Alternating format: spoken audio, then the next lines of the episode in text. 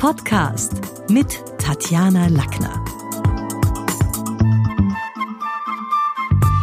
In der heutigen Podcast-Folge geht's um die Do's und Don'ts bei Weihnachtsreden. Damit die Stimmung passt. Adventkränzchen und Weihnachtsfeiern können tolle Events für Kunden und Mitarbeiter sein, vorausgesetzt die Stimmung passt und die Worte sind richtig gewählt. Deswegen hier mal insgesamt so sechs Tipps, damit es besser klappt mit der Weihnachtsrede. Erstens, die erste Devise bei der Ansprache ist reden, nicht lesen. Eine Rede ist eben keine Lesung. Spannen Sie deshalb kurz, wichtig ist kurz, den dramaturgischen Bogen über das vergangene Jahr und überlegen Sie auch, wie Sie atmosphärisch alle ins Boot holen, vielleicht auch die, die da gar nicht so gerne jetzt zuhören wollen. Zweitens, kein ZDF-Talk, keine Zahlen, Daten und Fakten. Eine Weihnachtsrede ist keine Arbeitsklausur, das ist immer unpassend.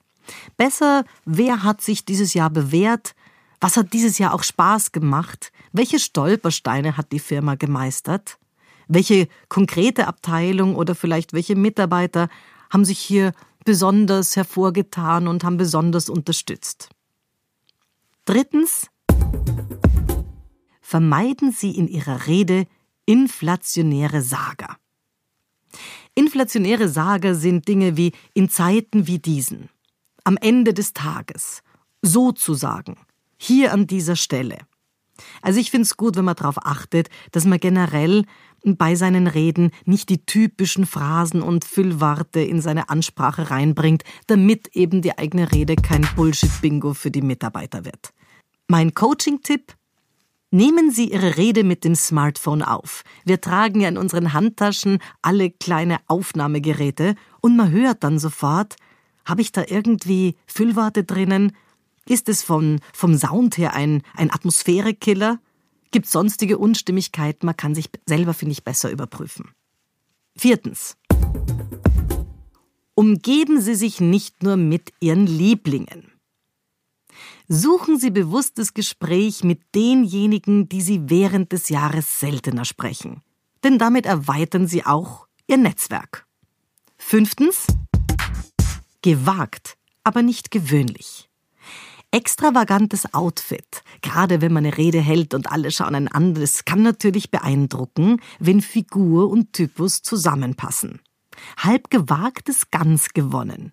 Schönheit und Erotik liegen in der Andeutung.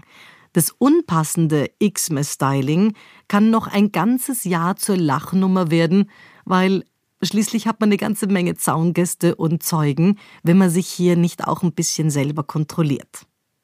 Sechstens, voller Energie, aber nicht übertrieben.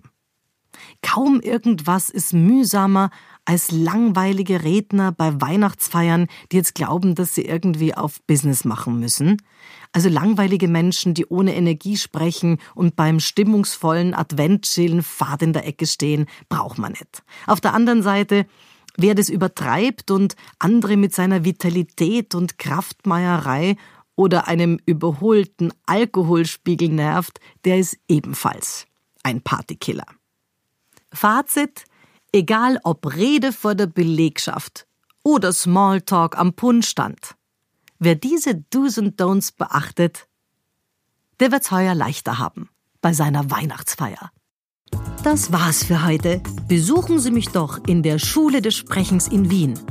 Auf Facebook, LinkedIn, Xing, unter sprechen.com oder auf meinem Blog sprechen.com/blog.